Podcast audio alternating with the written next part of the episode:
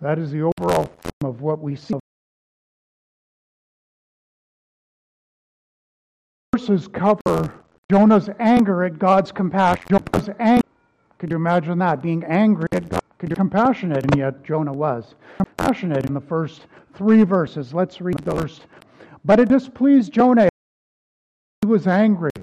And he prayed to the Lord and said, oh, I prayed, is not this what I said, is not in my country?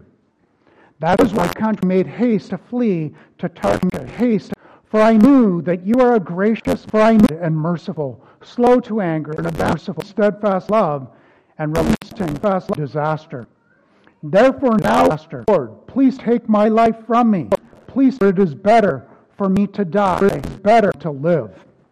And then in the next live, verses, we see that the Lord comforts Jonah. See that with this plant. And the Lord said, Do you do well? and Angry. Do you do well the city? And sat to the east of the city and made a booth for himself there. He sat under it in the shade till he should see what would become of the city. Now the Lord God appointed a plant and made it come up over Jonah, that it might be a shade over his head, to save him from the discomfort. So Jonah was exceedingly glad because of the plant. And then in verses 7 through 11 we see that the Lord's we see the Lord's patient rebuke of the prophet Jonah. Verse 7. But when dawn came up the next day, God appointed a worm that attacked the plant so that it withered. When the sun rose, God appointed a scorching east wind, and the sun beat down on the head of Jonah so that he was faint. And he asked that he might die, and said, It is better for me to die than to live. But God said to Jonah, Do you do well to be angry for the plant? And he said, Yes, I do well to be angry angry enough to die. And the Lord said, You pity the plant for which you did not labor, nor did you make it grow, which came into being in a night and perished in a night. And should not I pity Nineveh, that great city, in which there are more than 120,000 persons who do not know their right hand from their left, and also much cattle? Let's pray. Oh God, we we do pray that the light of your word would illuminate our hearts and our minds, that we would know the Holy Spirit's power to illuminate now as we look, and that you would light our path, and that we would see and we would behold even something of ourselves in the prophet Jonah as he deals with different matters, and God, as you deal with him, we pray and ask that you would deal with us now. In Christ's name. Amen. Well, who in the world could get mad at God for his love and compassion? Well, we have here Exhibit A, Jonah, the prophet, getting angry with the Lord at what he has done. If we were to send you as a missionary to a foreign land and then you were to report back to us that your preaching had caused the conversion of thousands of people, we would rejoice at hearing that news and you would be rejoicing as you were on the mission field. But that is not the case with the prophet Jonah, and that is not the case with the people of Israel. Why? Well, we're going to come to that in a minute. We see, we have read here that Jonah's preaching had led to repentance. We saw that in chapter 3 and verse, verse 10.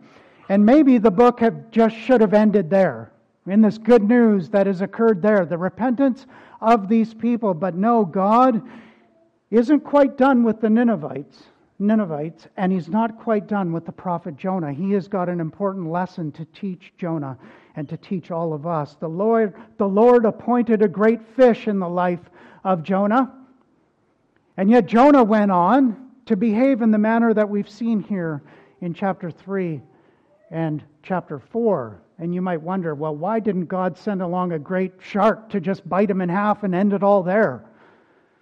This prophet in disobedience who is running from the Lord. And you might think, well, there are no sharks there, but you would be wrong. In the Mediterranean, there's over 50 species of sharks. And not all of them are, are people eaters, but there are great whites there. And you might be surprised to know that the largest great white ever, ever caught in the Mediterranean Sea was 23 feet long. 23 feet long. And the man who caught it in 1987 was in a 15 foot boat. I'm not sure how he landed it in order to measure it, but I'm sure he didn't bring it into the boat. And so there are these sharks that are there, and it's said that a 20 foot great white could swallow a person whole. And so, why didn't God send a great white to just end the misery of this person once and for all? And the answer should be good news to us. Because one of the great lessons of the book of Jonah is that God uses imperfect people. God uses imperfect people, imperfect people like us, with all of our flaws and failures and imperfections. God will use us. God can use us. And so that is an encouragement to us. And maybe you are sitting here tonight and you feel your failure, you feel your flaws. Perhaps you feel misery like the prophet Jonah. And so it's an encouragement to us to look into this book once again, a very familiar story to us with so, so many lessons for us, and to take heart that while we are still alive, living and breathing on this planet, that God can use even us to extend his kingdom, to bring the gospel and hope to various people that we come in contact with. God is perfect and we aren't. And we need to recognize that, and we can't put up a false front and we can't put up this false pretense that we are perfect. No, we are imperfect people seeking to minister to other imperfect people imperfectly. And so there are flaws and mistakes and failures that get made along the way. Just a brief, brief recap of the book of, of Jonah's life. Jonah is a prophet of God. He's sent to go and to preach to the Ninevites, but instead he says, No, I don't want to go there. I hate the Ninevites. I'm going to go the other way, as far away as I can get. And so he boards that ship and he wants to go to a faraway land to get as far away from Israel as, po- as possible, as far away from the temple of God, the presence of God, as possible. Nineveh is the capital city of Assyria. They're known for their brutality. They were brutal against the nation of Israel. And so Jonah hated them. The Israelites hated them. And so Jonah didn't want to go there. And so he ran from God instead. And then, of course, the well known story the, the, the storms blow up and the ship is ready to capsize. And the sailors, they show a lot more grace in this account than Jonah does. The sailors row hard to try to save Jonah. After Jonah tells them, "Well, just throw me into the sea, and things will be done. I am the culprit. I am the reason why that this has come upon us. And yet the sailors row hard to try to save them, but they can't. They are going to capsize, and so they eventually throw Jonah into the sea, and the great fish swallows Jonah in three days, three nights. Again, God is gracious to Jonah. Another time, he doesn't just snap him in half with a shark, he preserves him in this great fish for three nights and three days, this, this smelly fish that he is in. And through there in chapter 2, we see Jonah's repentance in the belly of this great fish. And then eventually, the fish, as we know, carries Jonah towards the destination God wants him to go, and he vomits him up onto dry land and then sets him on a new course again. The call comes to him once again God is a God of second chances. We see that in chapter 3 and verse 1. Again, the word of the Lord came to Jonah to go. And this time, instead of running, he goes to the place he does not want to go. Jonah goes to Nineveh. Instead of running away, he obeys the call of God and he travels to this evil city known for its atrocities. And Jonah probably took pleasure in being a doomsday prophet. He probably went in the streets of this city up and down, going along this day's journey through the streets, uh, calling out against the city 40 days, and you guys are toast. You're done. And he probably said it with some glee. He wanted their demise. He wanted God to judge them for all of the atrocities committed against Israel and against all the other nations around. He wanted to see them destroyed. And what I want us to notice tonight is that this account tells us not only so much about Jonah, but so much more about our God. So much more about our God. Most importantly, what this text tells us is about God and why this should be an encouragement and comfort to us as we go along in our Christian lives. Jonah didn't run because he was afraid of the Ninevites. That wasn't the reason, although they were evil and violent people. No, chapter 4 and verse 2 tells us the reason why Jonah ran. And it has to do with the character and nature of God, that this God that Jonah knew, this God that some of us know. And the God that I want to remind you of tonight, who deals in this manner with his people, with you as his children. And so the lesson that God was teaching Jonah and to Israel and to us is that he is compassionate towards sinners, compassionate towards the Ninevites, these evil, undeserving people, compassionate towards Jonah and the Israelites, who were undeserving people, and compassionate towards us who also are undeserving of the great grace that God's shown us. And so that is the thing that I want us to note from this book, the overall theme of the book God's compassion for sinners. And as I mentioned in verses 1 to 3, we see that, that Jonah is angry at God's compassion. He's angry at God's compassion. He's the only preacher, evangelist in world history who doesn't want to see people converted. He wants to see them judged. And we see that he gets very upset. And he, we see that in verse 3 and 10. That's why he is upset. When God saw what they did, how they turned from their evil way, God relented of the disaster that he said that he would do to them, and he did not do it. He relented. God did not do it. And this displeased Jonah exceedingly. And literally, it means here that it was evil in the sight of Jonah. He saw God as doing evil by doing this. What was evil? The compassion shown to the Ninevites. And could you imagine thinking that God is evil because he's shown compassion? Can you imagine the forgetfulness of the prophet Jonah? How he's forgotten the, the grace that, that God has shown to him in his preservation. The grace God has shown to him as being from Israel all the gracious benefits that they had, the arrogance that he had in this, thinking that God is evil for doing this. He is so twisted in his thinking that he says in verse 2 that I was afraid of this. I was afraid you were going to do this, God. He knew full well who God was, and we see this beautiful description this beautiful theology of the character of God in verse 2 For I knew that you are a gracious God and merciful, slow to anger, and abounding in steadfast love, and relenting from disaster, a God of forgiveness. Jonah knew God, he knew the doctrine of God, he had his doctrine right. But this doctrine didn't make its way down into his heart.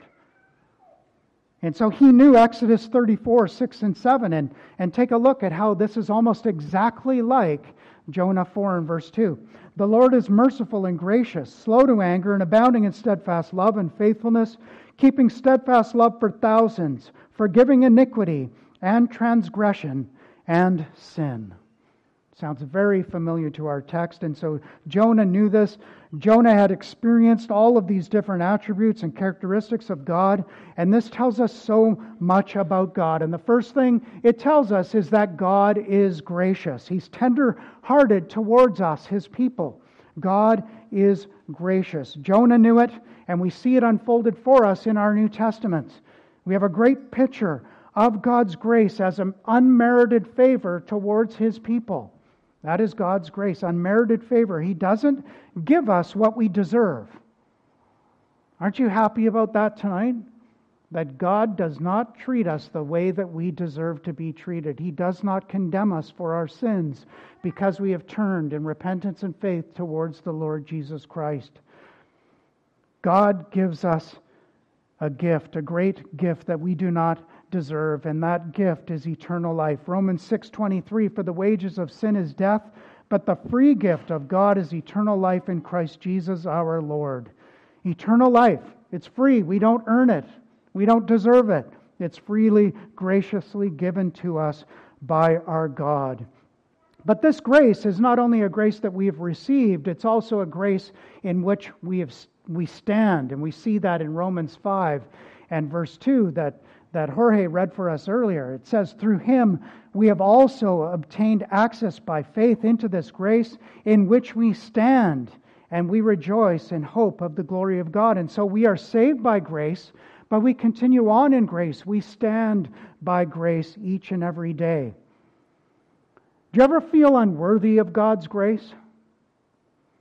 Do you ever sit back and think about these different things and contemplate them and think, how could God be so gracious to me, who is such a sinner, who deserves wrath, rightfully condemned outside of Christ Jesus? And, and that is good to think that. In his, we've received His mercy, His patience, His love, and those things listed for us in chapter 2. We are unworthy. And that's the whole point of grace. It's unmerited favor. favor. We are utterly unworthy. We are ugly in our sinfulness. That's the wonder of God's grace. But God redeems and He makes beautiful that which was once ugly. God takes us and redeems us. He's gracious to us. He gives to His people grace. People like you and me who are unworthy and undeserving Yet God chooses to be gracious to us. And so that is the first thing. The second is mercy. We see that God is merciful, He is full of compassion towards us, His people. That is our God. He is a God full of grace and of mercy, a God who knows us at our worst and yet gives us His best to bless us in spite of us now, that doesn't mean that God takes sin lightly or that we are to take sin lightly or we are to sin that grace might abound. No, we don't, we don't think that. But it reminds us that when we do sin, that we have an advocate in the heavens interceding for us, the Lord Jesus Christ.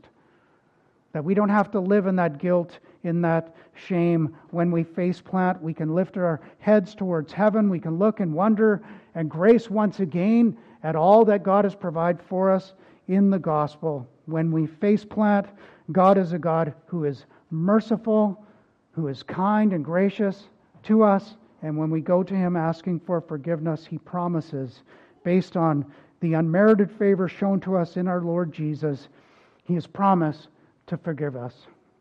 And so the third thing that we see here is that God is slow to anger. He is long suffering. He is patient with us. I don't know about you, but God puts up with an awful lot from me. I should just be consumed. I should be uh, consumed by a shark if I were in the ocean. All you'd see left are my shoes poking out from the end of a shark, and that is the end of me. That's, that's what I would rightfully deserve. But yet, God is long suffering, He is patient, He is slow to anger. He doesn't suffer from a bad night's sleep. He doesn't get malnourished and then get grumpy because of it. That's not the way God deals with us. He is patient with us. And then, in keeping with us, this, we see that God is abounding in steadfast love. He's consistent, He's constant. He doesn't ebb and flow and go up and down in His love towards us. It's always the same. God's love doesn't go up and down, it doesn't, it doesn't ebb and flow. It's the same all of the time. He will never love you more because of that good thing that you did to that other church member or that good work that you did for your neighbor.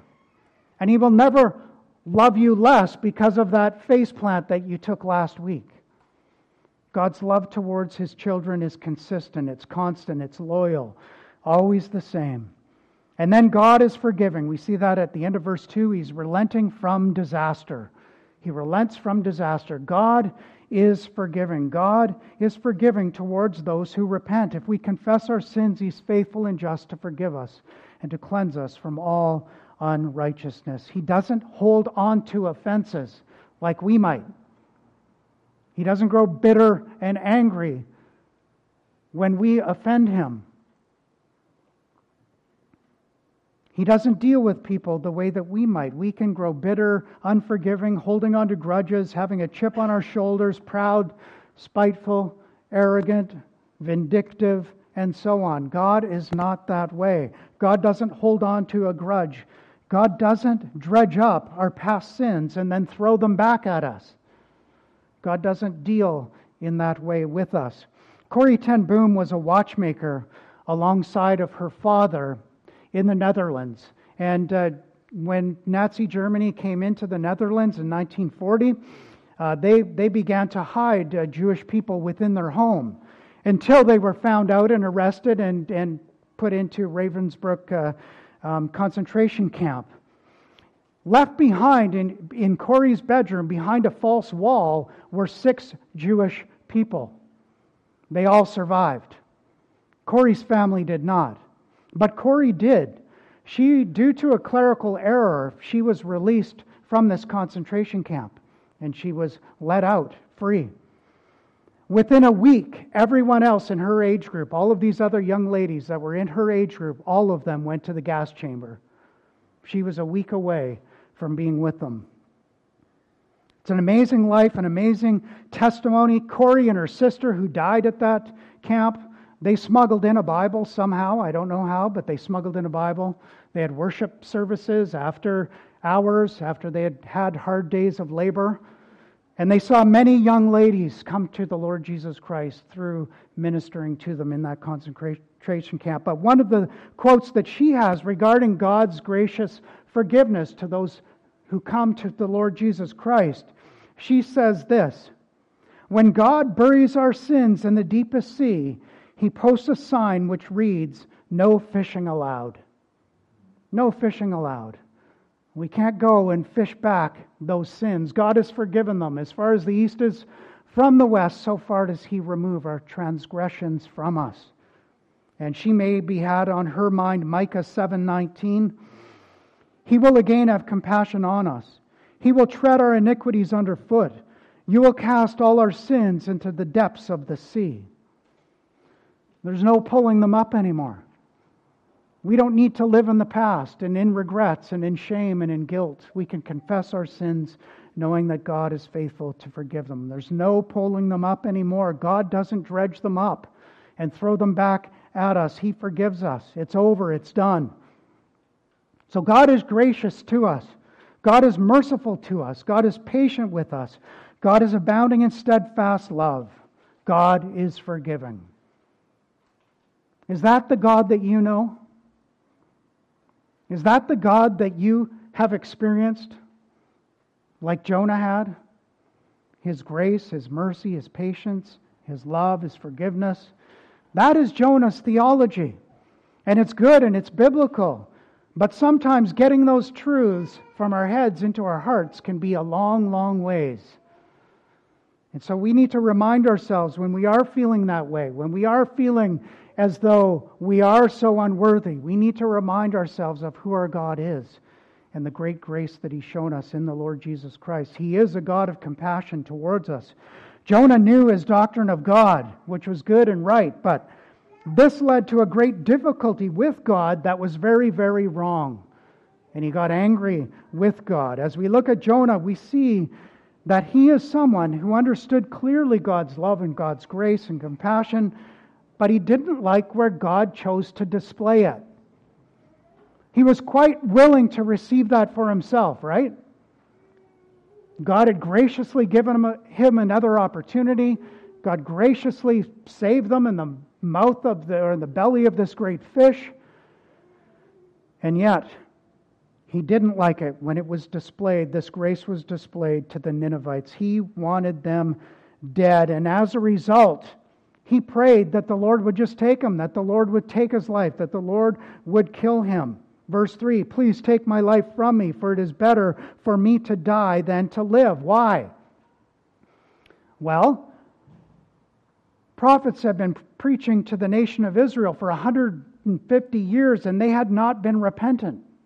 They had continued in their disobedience. And could you imagine Jonah now going back to Israel with the Israelites hating the Ninevites, with Jonah himself hating the Ninevites, that within a day they come in repentance and faith to the Lord, and yet the nation of Israel remains unchanged, remains hard hearted, remains to be walking in disobedience. And secondly, let's notice here how patient how, and how tender the Lord is with Jonah. We see that in verses 4 through verse 6. The Ninevites are awful people, they deserve judgment. But yet, Jonah goes to this hillside. He's got his bowl of popcorn ready. He wants to see charbroiled Ninevites consumed from this hillside. And what does God do? He relents from destroying them. The Lord was able to forgive them, but Jonah couldn't. Jonah wouldn't. And Jonah held up his end of the bargain. He went to Nineveh. He went where God wanted him to go. He said what God wanted him to say. And yet, God didn't hold up his end of the bargain. God did not consume them. God relented from this disaster and forgave them. And so here we see Jonah consumed with anger, thinking that God has done evil. And yet, once again, we see the Lord providing shade in, the, in, in this plant for Jonah. Grace shown to the prophet once again. He is looking over the city in the blazing sun, and the Lord provides for him shelter. Again, gracious to him. But he's gracious to a point, and then he's going to take away this plant and he's going to expose the head to the hot sun, the head of Jonah to the hot sun, and yet expose his sin at the same time. And we see that in verses 7 through 11, where God gives Jonah a lesson in love and compassion. Jonah barely had time to enjoy this plant and the shade that it provided, and then it was gone. And in its place comes the scorching desert wind, and again, Jonah wants to die. Jonah wants to die. We are called to give up our lives for the Lord Jesus Christ as disciples of His. We are called to walk in faith, whatever that means, and it could mean our lives. But Jonah has something completely different in mind here when he wants his life to be taken. He's not talking about discipleship and walking in obedience. He's not talking about going to this violent culture, the Ninevites, and thinking, well, I could die as a result of preaching to these folks, but that's okay. I'm obedient to God. That's a cost of discipleship. Dietrich Bonhoeffer, another man who gave his life as he was persecuted and died at the hands of the Nazis, one of his famous quotes is that when Christ calls a man, he bids him to come and die. We're to come and die to ourselves. And we are followers of the Lord Jesus Christ. And it may cost us of our, our lives. It did with Bonhoeffer. But Jonah wants to die, but there's a big difference between Bonhoeffer and Jonah. We're called, if necessary, for our faith. Jonah wanted to die because of a lack of faith, a lack of seeing who God is and what God was up to. And then the Lord gives him this great lesson in love, a lesson in compassion. And the point is that the Lord's primary concern is for people. Jonah's primary concern at this point was for the plant, was for himself. He wanted the Ninevites judged and consumed. He wanted this plant to continue to give him shade, for him to be comfortable. And he didn't give one whit about the Ninevites and all the souls that were there. And so the Lord reminds him at the end of his compassion upon all of these different people. And even, the text says, much cattle. Even the preservation of all of these animals. And so the primary lesson of this book can be summed up in that one word compassion. God has compassion for sinners, sinners like us, compassion for people, sinners from every nation, tribe, and tongue, not just Israel. That was a lesson that Jonah needed to learn. And in terms of ap- applying this and in various other ways, there's a lot of ways in which we could go here as we wind down our time. We could renew our compassion for other people. That could be one of the lessons that we see. We have every nation, tribe, and tongue coming to our city, in our church. And so we renew our compassion, remind ourselves that the gospel is for every nation, nation, tribe, and tongue. When we see the wicked doing evil, and we say, Lord, judge them, consume them, We need to remind ourselves of the grace that God has shown us and that God also can show grace to these people who are doing these great things of wickedness. Or we could ask a question as we seek to apply this. We could ask a question like this, and this is a, a difficult searching one for me. Are you more like Jonah or more like the Lord? God is gracious. Jonah wants vengeance.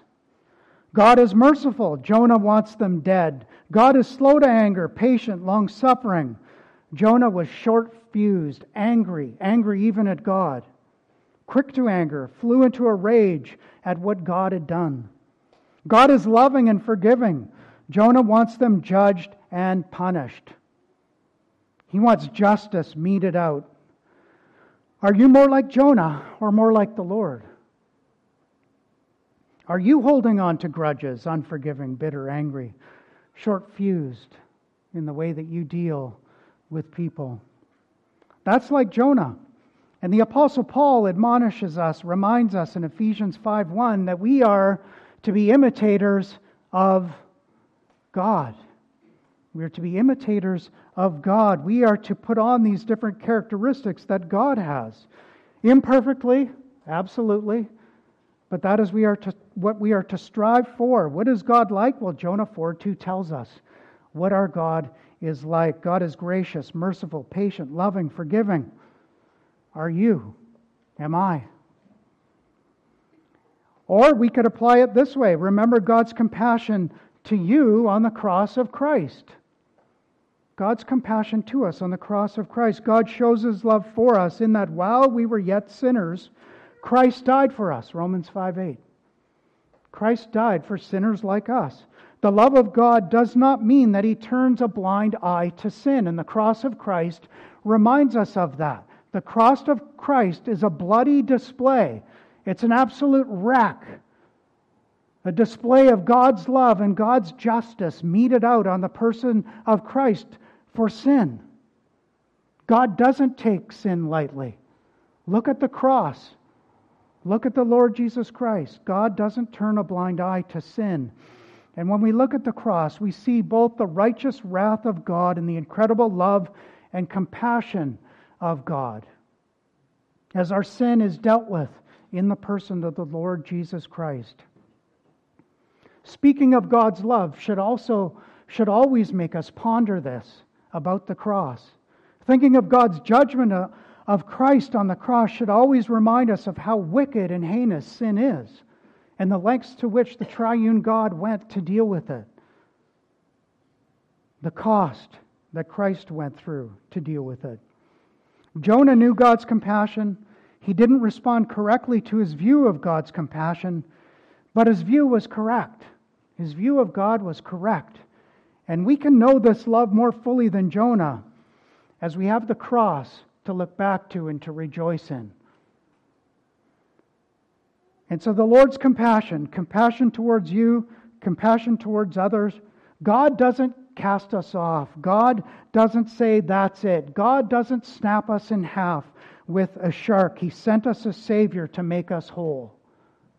The person of the Lord Jesus Christ, the compassion of God on full display in the person of Christ, graciously looking over that city of Jerusalem, wanting to take them into his arms and give compassion to those who are repentant, but they would not. God graciously saves those who come to him. He looks upon us with compassion in our helpless estate. He looks upon us with pity and with mercy to assuage the disaster that awaited us in the person of our Lord Jesus. Let's pray. Oh God, we do thank you that you relent from disaster. I thank you for each and every person here in which that is their testimony, that at some point in time you intervened in their lives. Even before the foundation of the, of the world, you had mercy upon us, not because of any good thing within us, but only because you are a God who takes pity upon sinners like us. And then I also pray for those who don't know you, that they would come to you and turn to you and know your grace and compassion and mercy. That they would turn to you this night, knowing the forgiveness of their sins and seeking to walk in newness of life. We thank you for this book of Jonah. We thank you for all of the lessons in it. We pray that you would help us to live in light of this grace. In Christ's name, amen.